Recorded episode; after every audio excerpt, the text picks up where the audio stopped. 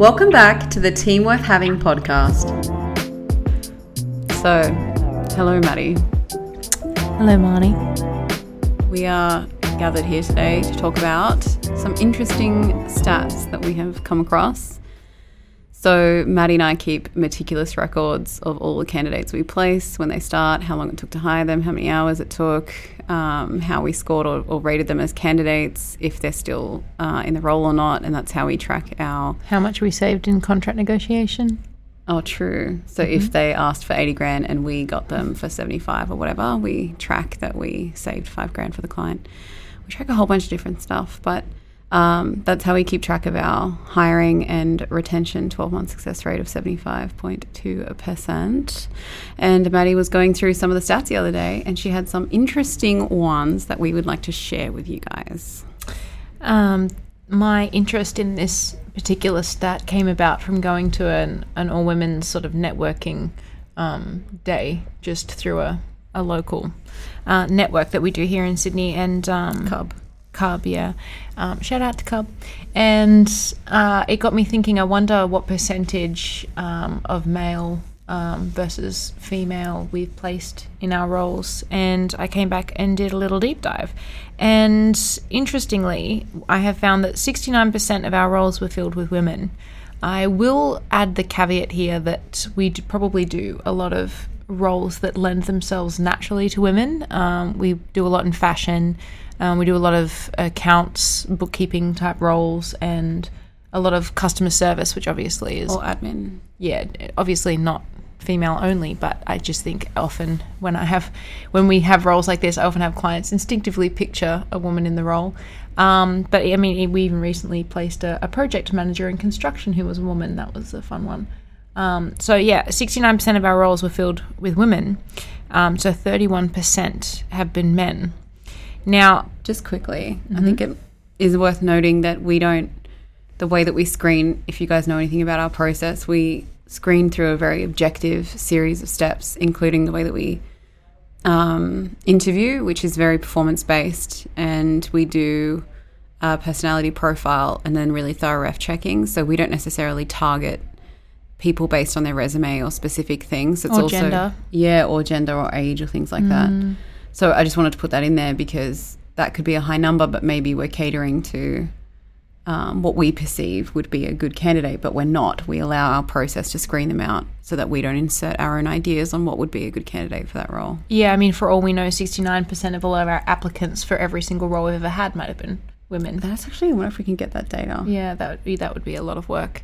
Um, but we, it was interesting because one of the topics that we chatted about at this, uh, at this all women's um, little round table was like like a women women seem to be uh, just worse at selling themselves. You know, mm. they talk about mm. that that if there's a role and you have ten qualifications, if a woman has like eight of them, they'll focus on the fact that they don't have two, whereas a man might be like, oh well, I have half of them, I'll give it a crack. Mm. And so maybe our process lends itself to digging past certain things and focusing on other aspects of a candidate that that they might feel that they have a lot of strengths in despite maybe lacking in some other areas and maybe that naturally lends itself to giving a your average lady with some self-esteem hurdles uh, a better chance uh, at a role.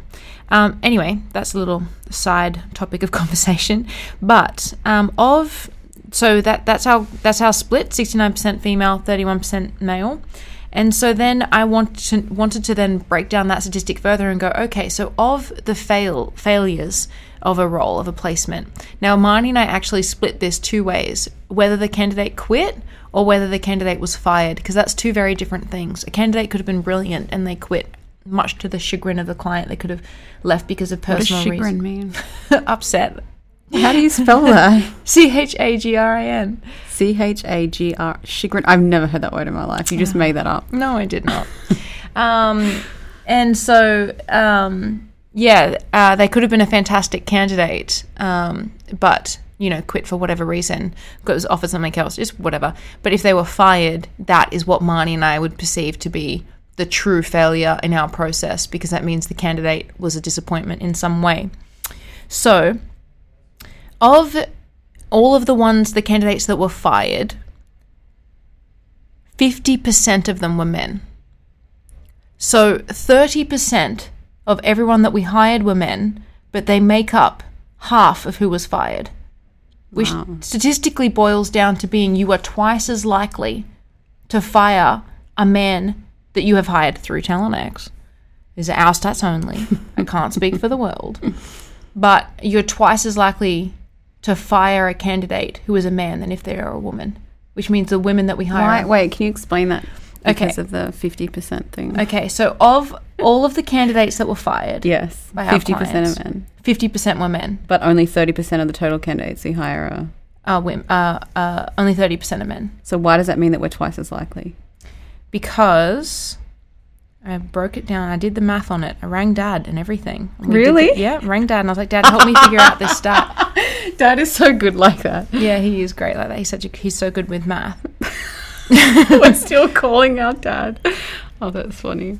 He was like, "What do you need this for?" I was like, "It's very important."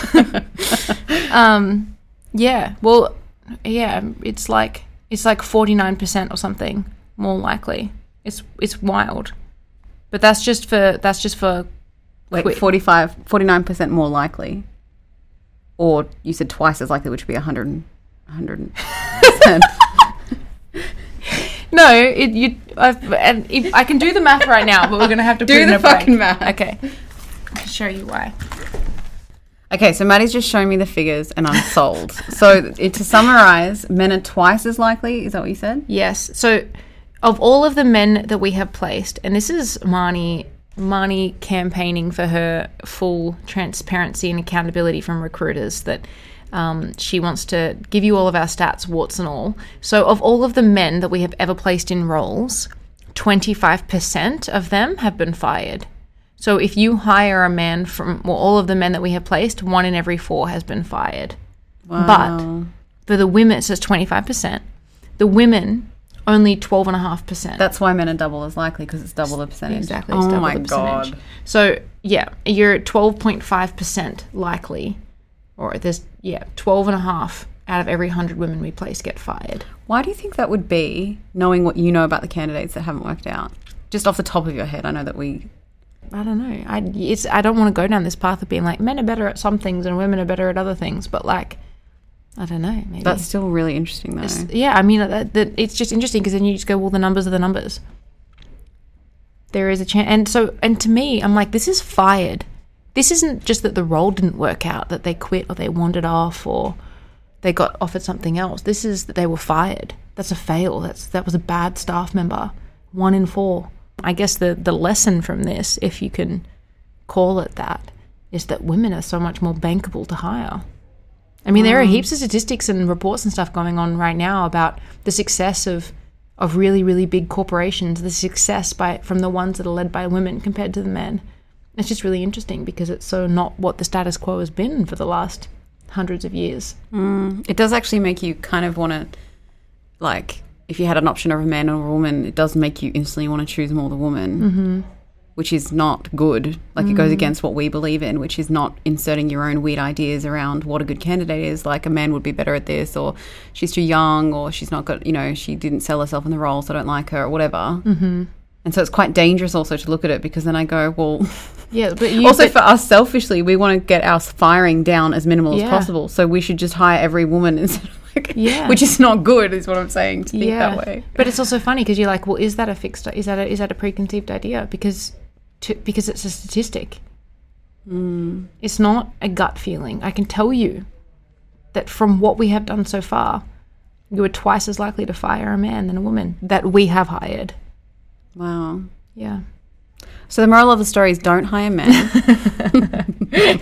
Be prepared to have your heart broken. Men will break your heart. okay. Well, there you have it, folks. Stay stu- stay stu- stay tuned. Stay- Women are really good at speaking. They know words, fancy words like chagrin. okay, that's it for now. See you guys next time. Bye.